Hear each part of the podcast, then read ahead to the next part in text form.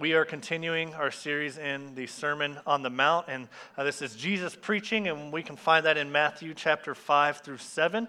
Uh, we are going to be in Matthew chapter 6 today, the end of that chapter. And uh, remember that Jesus is basically introducing the kingdom of God.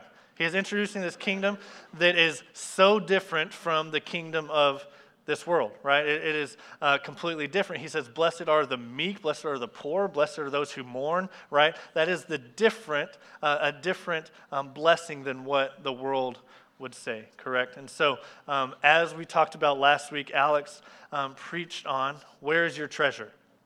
Is your treasure stored up in things in this world? Is it stored up in the material possessions of this life?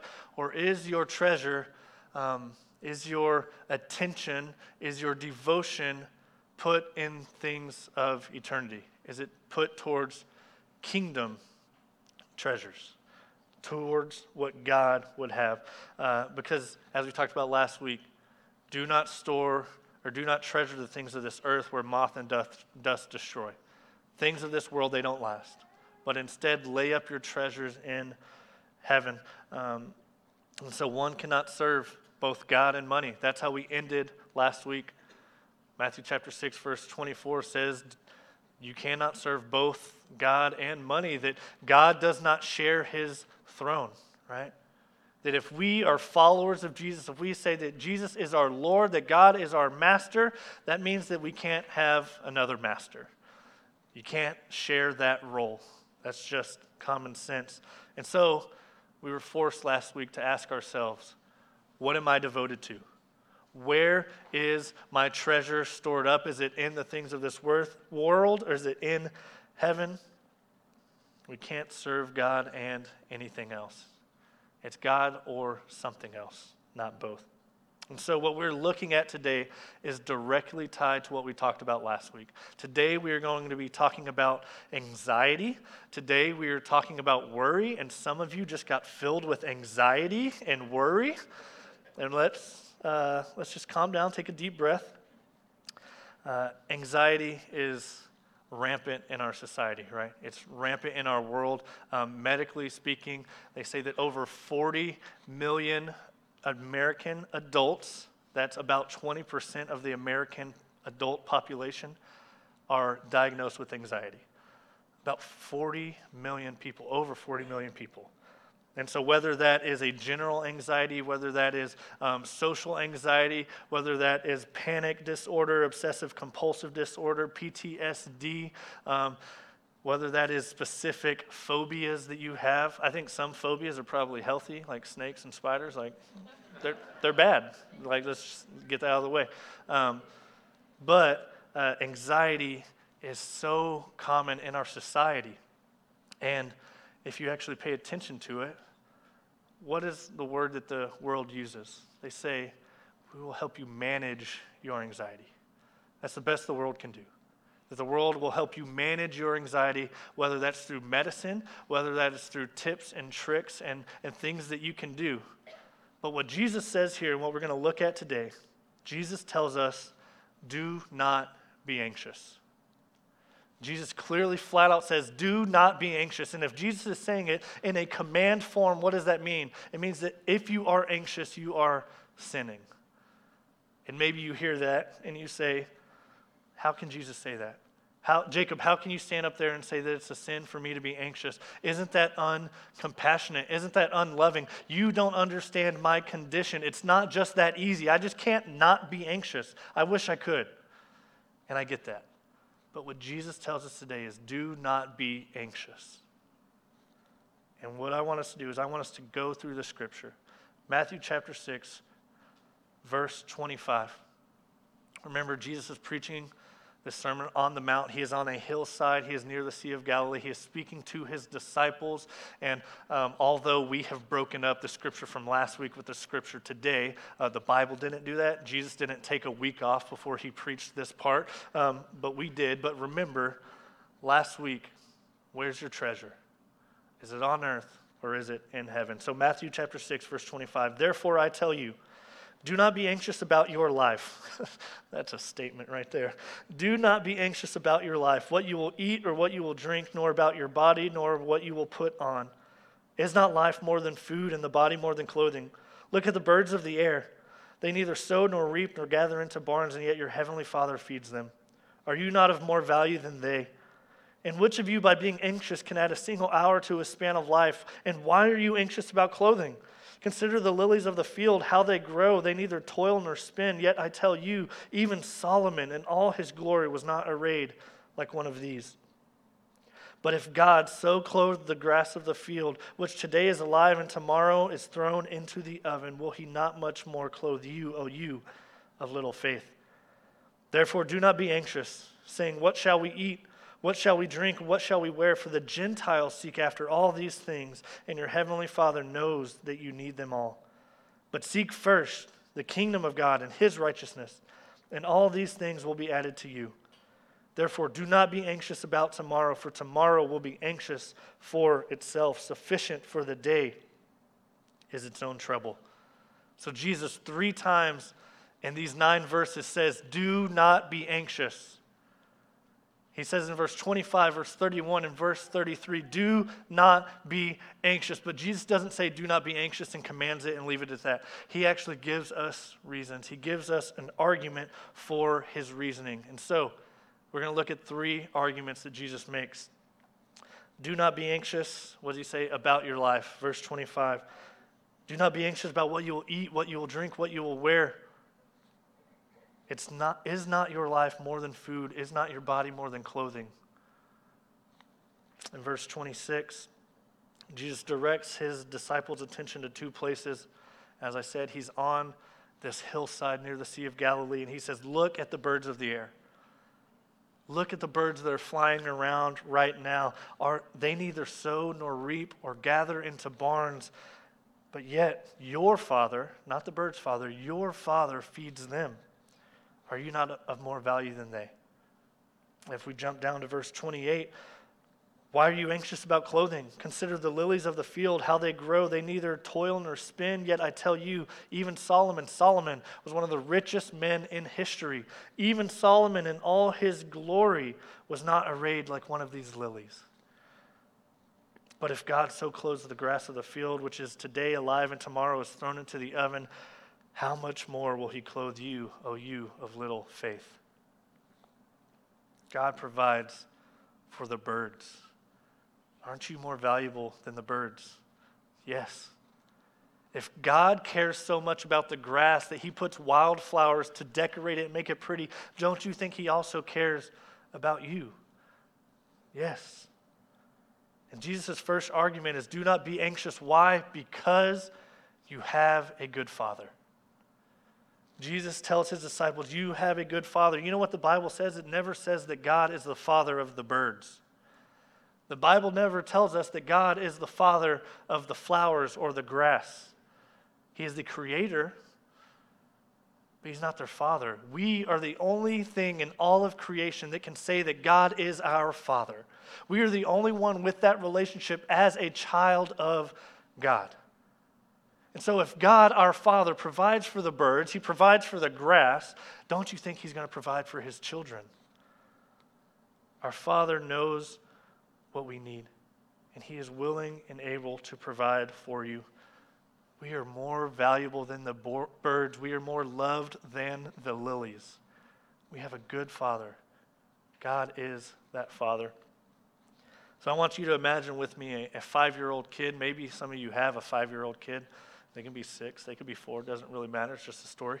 Um, this kid goes to their dad, and this kid, the little boy, goes and said, Dad, sit down.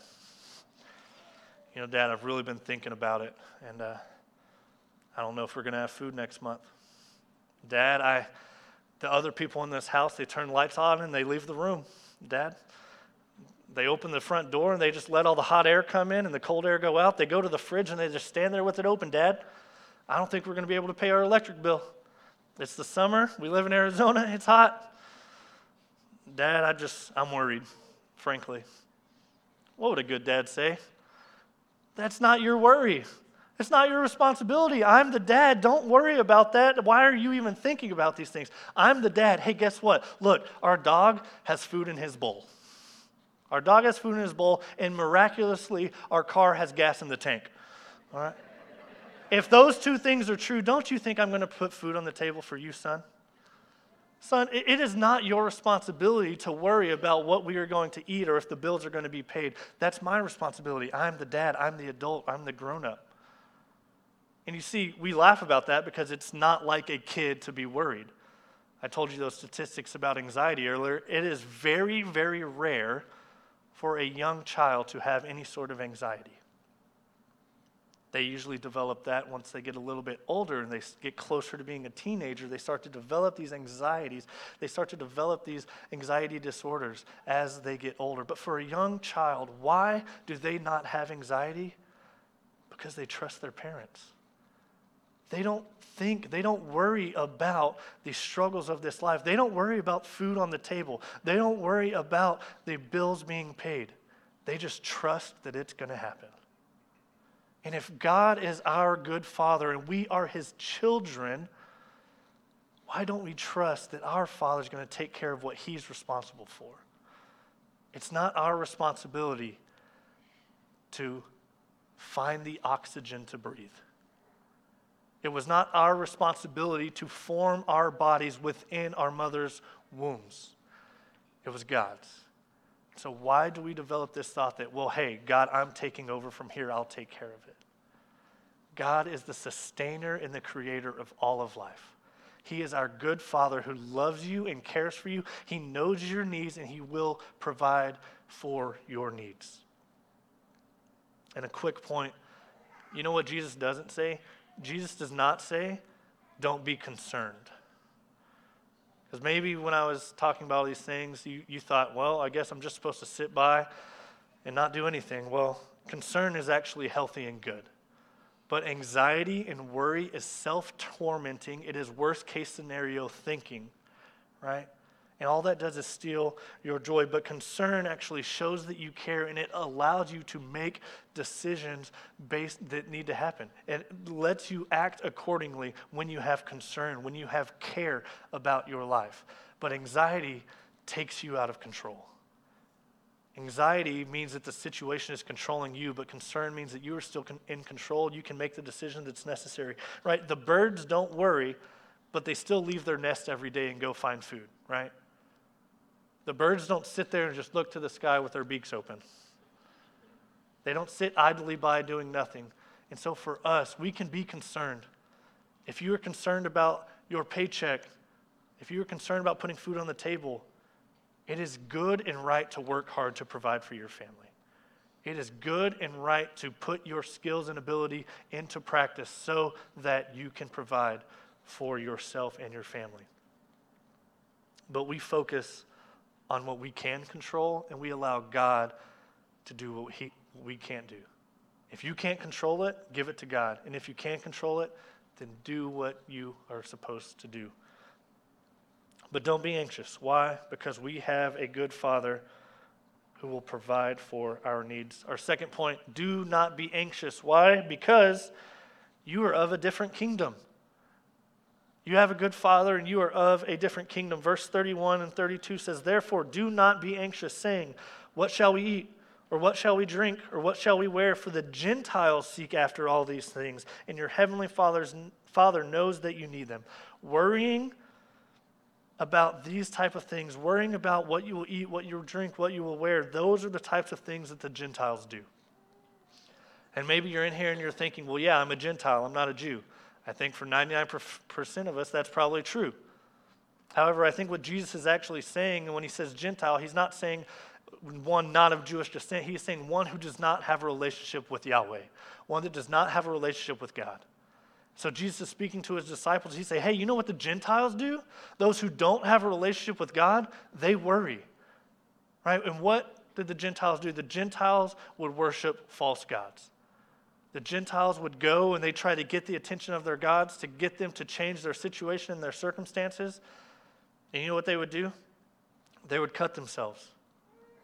They would mangle themselves to get the attention of these gods that didn't exist.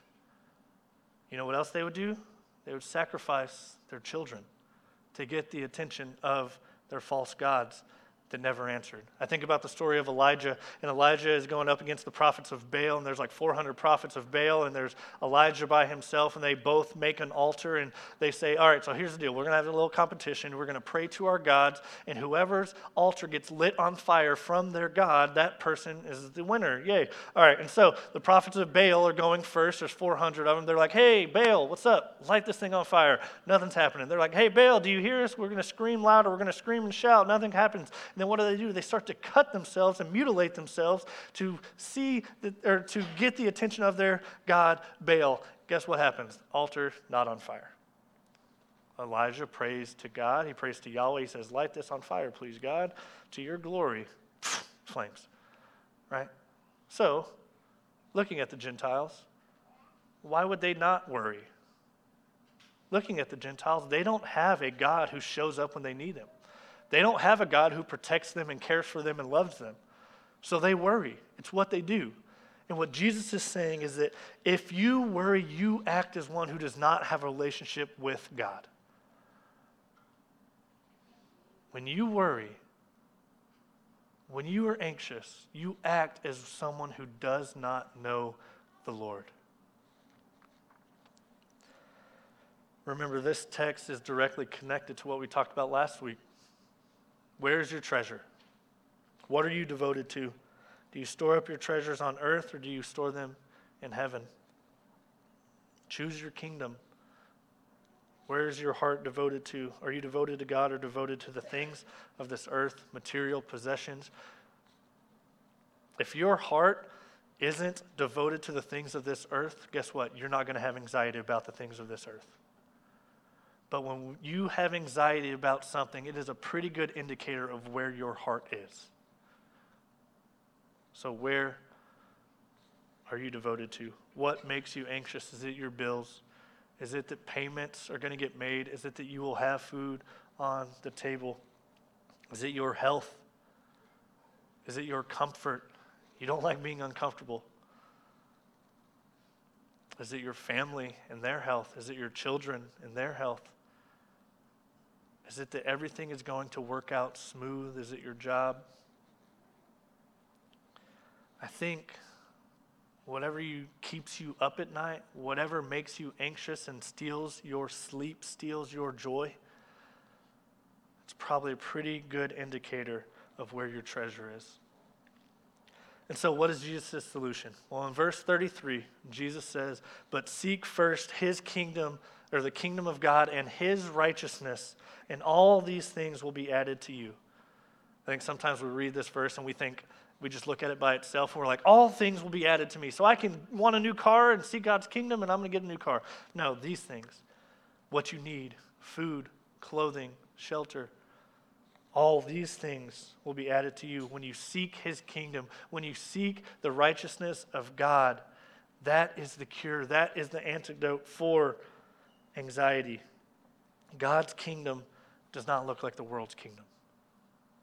God's kingdom is flipped upside down, that God's kingdom is countercultural. God's kingdom is servanthood. God's kingdom is with humility. It is putting God at the center of our lives. God is on the throne in the kingdom of God, not us. And I think so often in the world, what is the most important thing? You your feelings, your emotions, what you want, what you desire, what you want for your life. If anybody tries to get in your way, get them out of your life, right? That we are the focus in the kingdom of the world. But in the kingdom of heaven, God is at the center. And what does it look like to seek the righteousness of God? Well, it looks like reading His Word, reading His Scripture, getting in and seeing who is God, what is the character of God. And when you look and you learn more about Jesus, you're going to fall more in love with Jesus. And when you abide in Him through His Spirit, He is going to transform our hearts and our minds. We allow His righteousness to become our righteousness when we abide in Him, when we spend time in prayer, when we spend time reading Scripture. It says that the scripture, that, that the Bible is living and active, right? As we, read it, it's not like any other book, but when we read scripture, it is uh, living and active, and it can go and it can transform parts of our hearts that we didn't even know we're missing, we're messed up, we're backwards. So when we seek His kingdom, when we seek His righteousness, what happens? Well, our fear turns to faith. When we seek his kingdom, his righteousness, when we're abiding in him, our worry becomes trust. Our anxiety becomes peace. Right? When we spend time in his word, all of our needs are going to be met. When we ask God, what is it that you want for my life? How do you want me to live? What do you want me to say? What do you want me to do? And you're doing these things you are living in the will of God. You are seeking His righteousness. You are seeking His kingdom for your life. He's going to make your path straight. He's going to provide you with every need that you have. I look at the Apostle Paul, right? And the Apostle Paul gives us this perfect example of what it means to seek after the kingdom of God. To not be anxious, to not worry, not let your circumstances dictate your emotions. See, the Apostle Paul, if you remember, he actually was a guy named Saul, and Saul had notoriety and status that he was a high up religious leader, um, that he uh, was wealthy, he had influence, and he actually would live his life persecuting Christians, right? And Saul would live his life, um, and he was very good at what he did. And then what happened? He encountered Jesus. And whenever he encountered Jesus, all of the past, everything that he had done before was wiped away. He was a new man with a new purpose, with a new vision, and he even got a new name. He started going by Paul. And Paul did not live his life for his own notoriety, he did not live his life for his own influence or fame or acclaim. But what he did is he lived his life to make the gospel of Jesus spread across the entire world. He made it his purpose to travel and be a missionary and plant churches so that other people knew the story of Jesus, knew the name of Jesus, and worshiped Jesus with their life. And so no longer was it about Paul. No longer was he the center of his story, but instead Jesus was. So when people looked at Paul, who would they see? They would see Christ. And that's how he lived his life. And he was persecuted, he was beaten, he was stoned, he was thrown in prison. He spent years in prison because he shared the gospel with people. And while he was in prison, he wrote a book that we have. He wrote a letter to the church at Philippi. And so in Philippians, I want us to look at a little bit of scripture that gives us an idea of how Paul looked at his life. That how Paul, where was his treasure? Philippians chapter 4, verse 6 says, Do not be anxious about anything, but in everything, with prayer and supplication, with thanksgiving, make your request known to God. And the peace of God, which surpasses all understanding, will strengthen you and will guard your hearts and your minds in Christ Jesus. When you are anxious, when you are struggling, when you are worried, make your request known to God because He is able and He is willing to listen to you, to hear you, and to meet you where you are. And what happens? When we give our cares to Him, our hearts are guarded. Our hearts are guarded from the anxiety and from the worry, and we have peace. Paul had peace because he's writing this in prison right? Let's skip down a little bit, verse 12 through 13. He's writing to these people and he says, I know how to be brought low, I know how to abound, and in every in any and every circumstance, I have learned the secret of facing plenty and hunger, abundance and need. He has been rich and he has been poor, and I can do all things through him who strengthens me. Have y'all heard that verse before? Have you seen that verse written on a pair of basketball shoes? That verse is probably the most taken out of context verse that I know of. You put that on a coffee mug, you got some five, six kid who grew up in the suburbs with that written on his basketball shoes because he's going to make the NBA because he can do all things through Christ who strengthens those calves to be able to jump and dunk. That's not what that means. What this verse means is that Paul had found content he was content in whatever circumstance that he was in. He had a lot of money. He was rich. He had acclaim. He had fame. He was poor. He had nothing. He didn't know how God was going to provide. And in any one of those circumstances, I can be persecuted or I can be praised. In either one, I'm okay because God is my strength in either circumstance. When I am poor, when I am in prison, when I am beaten, when I am mocked, when I am spit on, Jesus was still Paul's strength. Paul is a great example for us of what it means to store our kingdom or store our treasures in the kingdom of heaven. That this place is not our home, that this place is not where we find our joy, our satisfaction, and our contentment. We are of a different kingdom. And all of us if you have put your faith in Jesus, you are a citizen of the kingdom of heaven and you have been given his righteousness. And so when we seek that, that is how we overcome anxiety. And the last argument that Jesus makes Jesus says, Do not be anxious because it does you no good. doesn't do anything for you, doesn't help, doesn't make life easier, just makes it harder. Verse 27 and verse 34. Verse 27 And which of you, by being anxious, can add a single hour to his lifespan? There's another translation that says, Which of you, by being anxious, can add a single cubit to your stature? Um, so there, it, it, can mean two things really. It can mean who, by being anxious, can make themselves taller, or who, by being anxious, can make themselves live longer. Doesn't really matter which meaning we go by, right? You can't do either one, right? You can't look in the mirror and just be like, I'm going to be six foot eight. No, Renee, it ain't happening. I'm sorry. ah, that was mean. All right. Verse 34 Therefore, do not be anxious about tomorrow, for tomorrow will be anxious for itself. Sufficient for the day is its own trouble. Worry does not help your tomorrow but it does steal joy from today. Worry isn't going to make tomorrow any better. Your worries, your anxieties, your fears, let me guess, they're always about the future, aren't they? Nobody ever worries about yesterday. You might worry about something that happened yesterday and how it's going to affect your future, but you're not worried about what happened yesterday. Hey, church, today is the tomorrow that you worried about yesterday. And I don't know if your today is any better because you worried yesterday, but what I can tell you is that your yesterday was not as good as it could have been because you were worried. It steals the joy, it steals what God has for you each day when you worry about the future. And I think it's natural. We fear the unknown.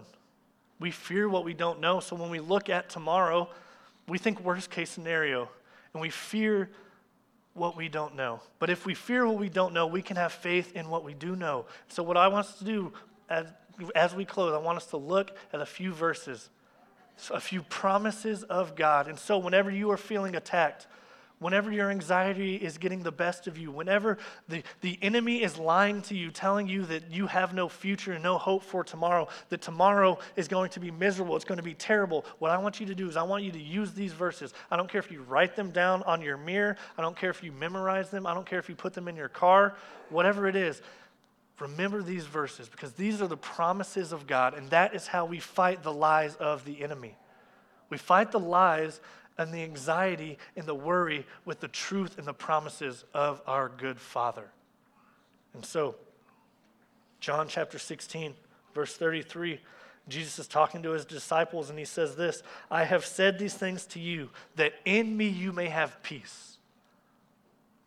In me you may have peace. In the world you will have tribulation, but take heart, I have overcome the world. Listen, you will have troubles in this life. You will have hardships, you will have um, struggles, you will have tribulations, you will have issues. And so, if you're worried about tomorrow because you're worried about the unknown, let me fill in the blank. You're going to have problems. It's going to happen, it's going to come. Does that make you feel better? Maybe not. But we have peace in Jesus. Jesus has overcome the world. He has overcome the tribulations. He's overcome the trials. He has overcome the suffering of this life. So when those tribulations come, we know that we can still have peace because we still have Jesus. Another promise, Isaiah 41, verse 10 Fear not, for I am with you. Do not be dismayed, for I am your God. I will strengthen you. I will help you. I will uphold you with my righteous right hand. Fear not, because God is with us. That God is with you in your struggle. Church, freedom from anxiety does not come from a lack of troubles. Freedom from anxiety does not come from your circumstances changing. Freedom from anxiety comes because we have a good Father that we know is going to be a, uh, with us in those troubles.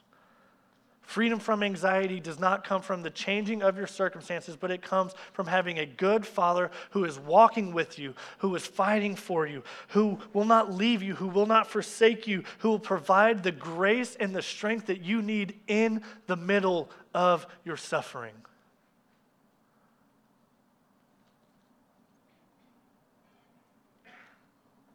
Freedom from anxiety comes because we have a Lord and a Father who cares about us, who is with us, and who meets our needs. Today has enough troubles of its own. Tomorrow is going to have enough trouble of its own. But our worry doesn't change a single thing.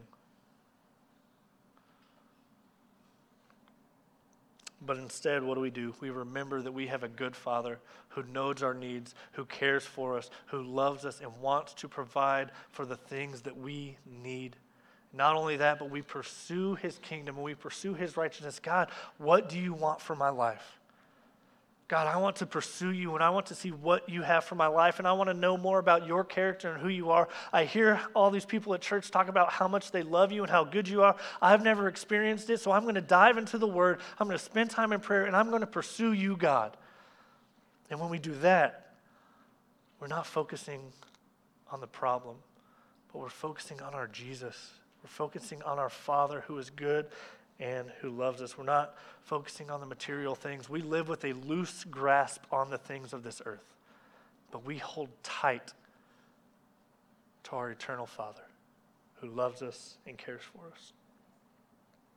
And so, if you're in here and uh, maybe you would say that you've never had a relationship with God. Maybe you listen to me talking up here and you're saying, Yeah, I get it. I hear you but I don't even know what it means to make God my father. What does it mean to have God be my dad who cares for me? Well, in Him we can have peace. In Him He can strengthen us through the troubles of this life, that you don't have to just live this life on your own in your own strength any longer. Today, that God is a good Father and He is calling His children home to Him. So I want to give you that opportunity. So, everybody, to close our eyes, bow our heads. We're going to pray. And if that's you, if you say that you would never started a relationship with God, if you would say that you don't know what it means to be a child of God, I, am going to just say a prayer real quick, and you can repeat it after me. You can do it under your breath or in your head or whatever. Say, God, I thank you. God, I thank you that you died on my behalf. Jesus, I thank you that you went to the cross, you took the punishment that I deserved.